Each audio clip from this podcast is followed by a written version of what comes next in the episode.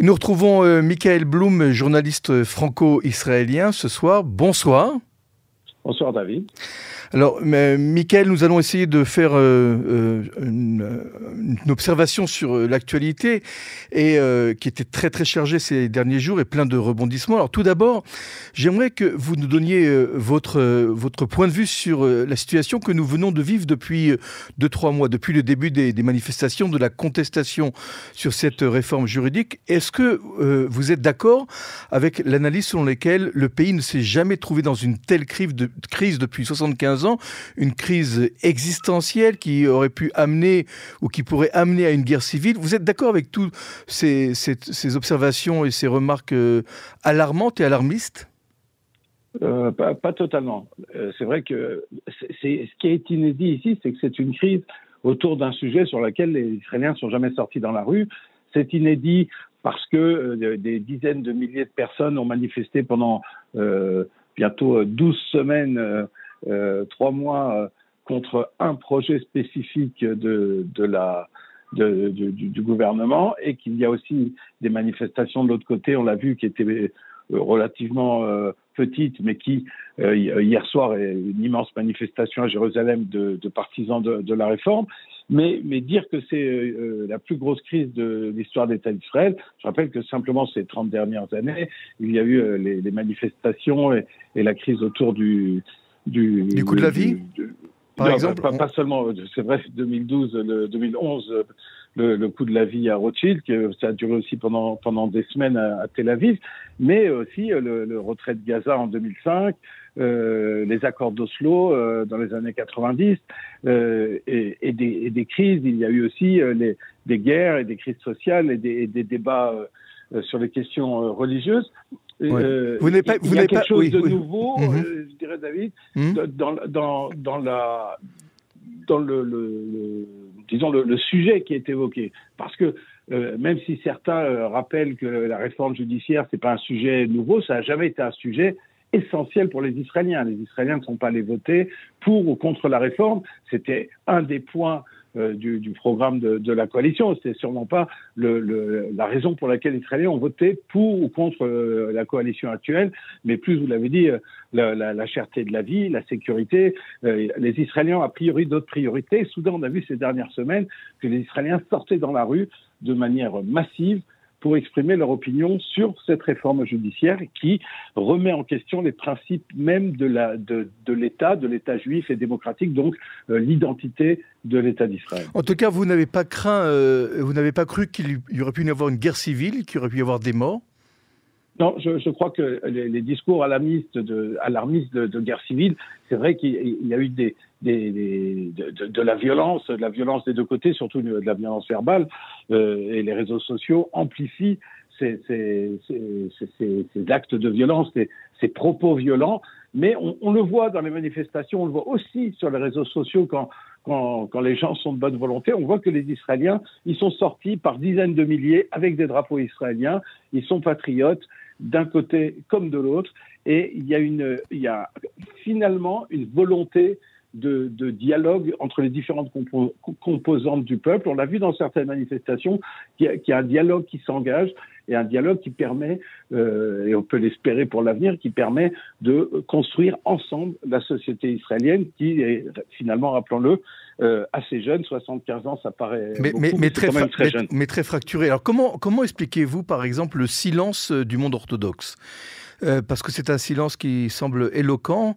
On ne les entend pas en fait. Il n'y a aucune déclaration de leur part. C'est un, silence, euh, je dirais, un peu, bizarre. C'est vrai qu'ils ont, on les a pas vus euh, manifester à Jérusalem hier soir non plus. La, manifestation des pro-réformes était surtout une manifestation à l'appel des partis euh, des sionistes, euh, sionistes, religieux membres de, de la coalition et, et, du Likoud.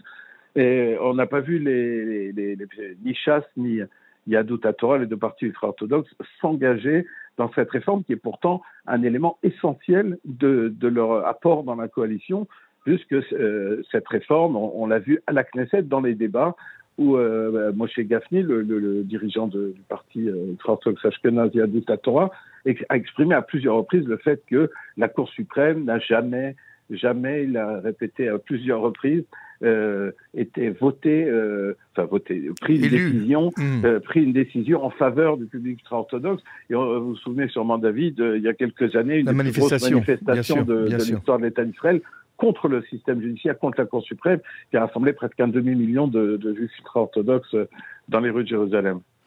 Oui, et ce qui est, ce qui est assez surprenant, c'est le rôle un peu pacificateur d'Arié Derry qui qui a poussé, il semblerait en tous les cas, le Premier ministre Benjamin Netanyahu à euh, suspendre momentanément euh, la réforme. Alors, vous, quand vous avez entendu euh, hier soir le Premier ministre Netanyahu qui annonçait enfin ce qu'on attendait, enfin ce que les, les Israéliens attendaient, c'est-à-dire une suspension momentanée, temporaire de cette réforme pour euh, entreprendre un dialogue qui pourrait arriver à, ou amener un apaisement de la situation.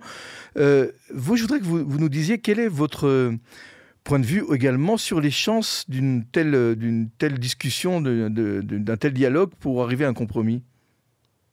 C'est difficile à, à, prévoir. Hein.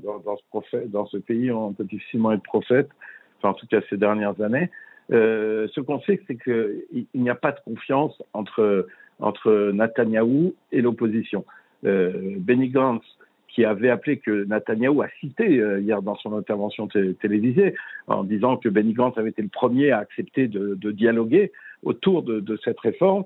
Euh, et, ce soir, normalement, les, différentes parties devraient dialoguer, se retrouver une première fois chez le président de l'État. Euh, néanmoins, il n'y a pas de confiance entre Benny Gantz et entre euh, Netanyahou, ni entre Lapide et Netanyahou, ni même entre Lapide et Gantz. C'est-à-dire, il y a un sentiment qu'on va, euh, parce que finalement, la rue, euh, les Israéliens ont poussé à, à cette forme de, à ce compromis. Le compromis étant de faire une pause, au moins jusqu'à après, à la fin, jusqu'au début de, la session d'été du, Parlement, le début mai.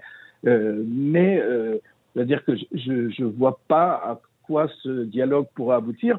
On avait déjà entendu il y a quelques semaines euh, certains membres de la coalition, et, y compris Simcha Rothman, le président de, la commission des lois, qui présente donc cette, réforme judiciaire au, au Parlement, euh, dire qu'il était clair qu'ils allaient adoucir les termes de, la réforme et qu'on peut imaginer une, situation, un scénario où la coalition propose une, réforme euh, qui est totalement euh, inacceptable euh, pour l'opposition et même pour une partie des, gens qui soutiennent ce gouvernement, en disant bah, de toute façon, à un moment ou à un autre, on sera obligé de faire des concessions et on arrivera à quelque chose qui, si ça avait été présenté dès le départ, n'aurait pas été accepté non plus par l'opposition.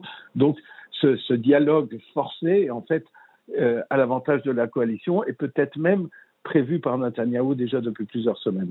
C'est pour cette raison que Netanyahou s'est impatienté à, déclarer euh, une, trêve, une trêve momentanée, parce qu'on attendait à chaque fois, à chaque déclaration de la part du Premier ministre, euh, qu'il annonce, euh, suite au mouvement de, de rue, de manifestation, qu'il annonce qu'il allait, euh, qu'il allait euh, suspendre momentanément. C'est venu très tard, en fait, avec, avec beaucoup de, encore une fois, beaucoup de démonstrations, jusqu'à une grève générale du pays qui a failli euh, paralyser le trafic aérien et même le trafic urbain.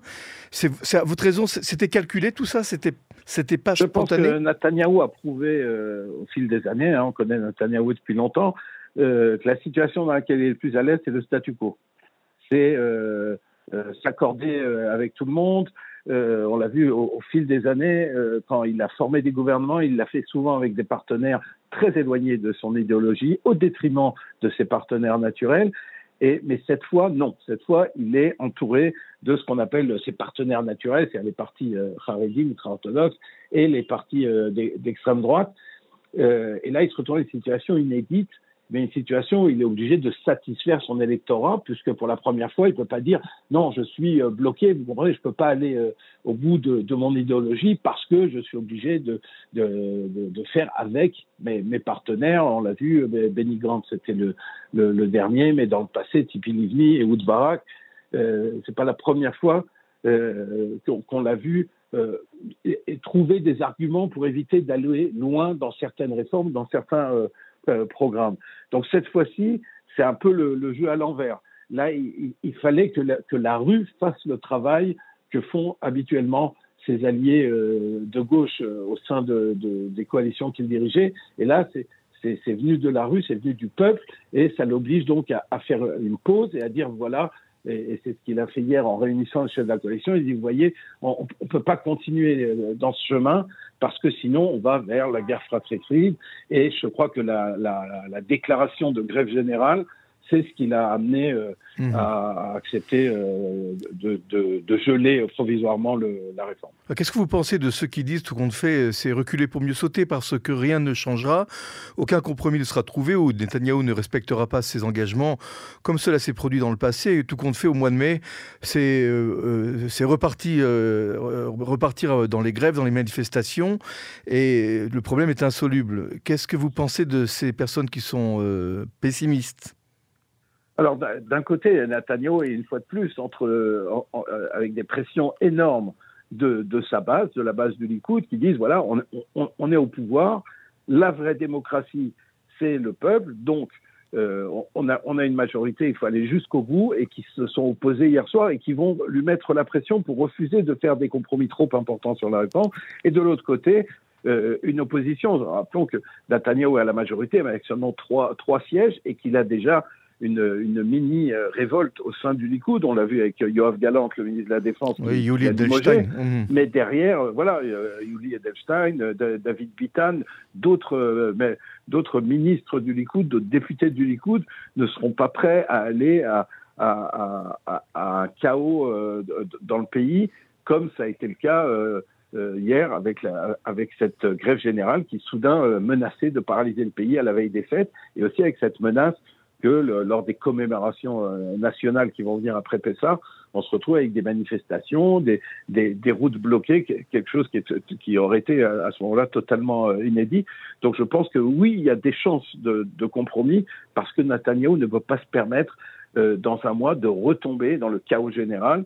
Rappelons que Netanyahu, lors de son premier discours après son investiture, la, la dernière au Parlement, il, il a dit que les priorités de son gouvernement seraient d'élargir le, le, cercle et les accords d'Abraham, de faire la paix avec d'autres pays euh, arabes, notamment euh, l'Arabie saoudite, mhm. et aussi de, de lutter euh, contre, contre l'Iran, empêcher que l'Iran se dote de, de l'arme nucléaire. Pour ces deux objectifs qui sont primordiaux pour Netanyahu, qui veut rentrer dans l'histoire, il faut que Netanyahu ait de bonnes relations avec l'administration américaine. On l'a vu ces derniers jours, ces dernières semaines, et y compris après le limogeage de Yoav Galant, l'administration américaine qui l'a sermonné et qui, euh, et qui quelque part, c'est une menace que Netanyahu ne peut pas accepter. Il préfère affronter ici une, menace dans la rue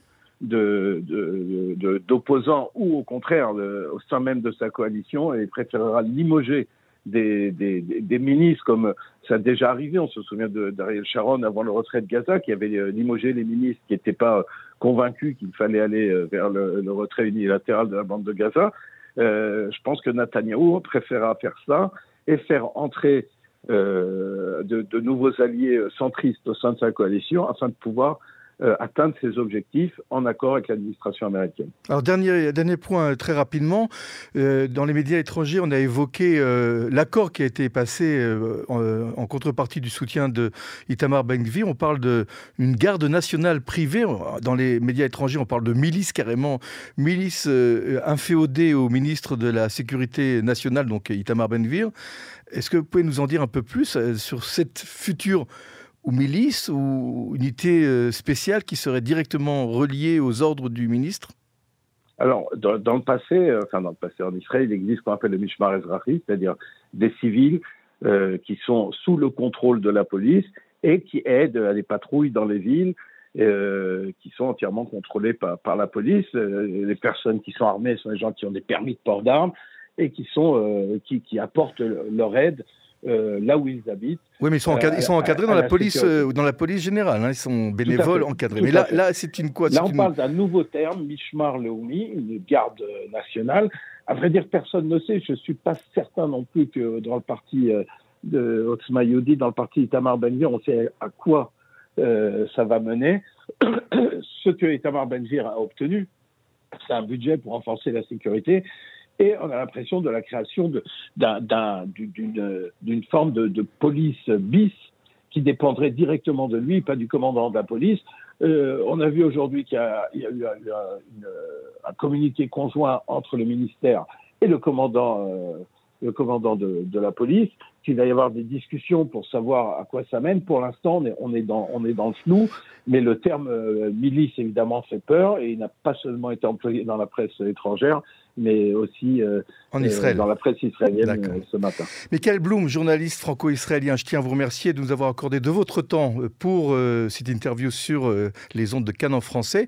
Merci de votre éclairage et de votre brillante analyse et je vous souhaite une très très bonne soirée. Merci David. À bientôt.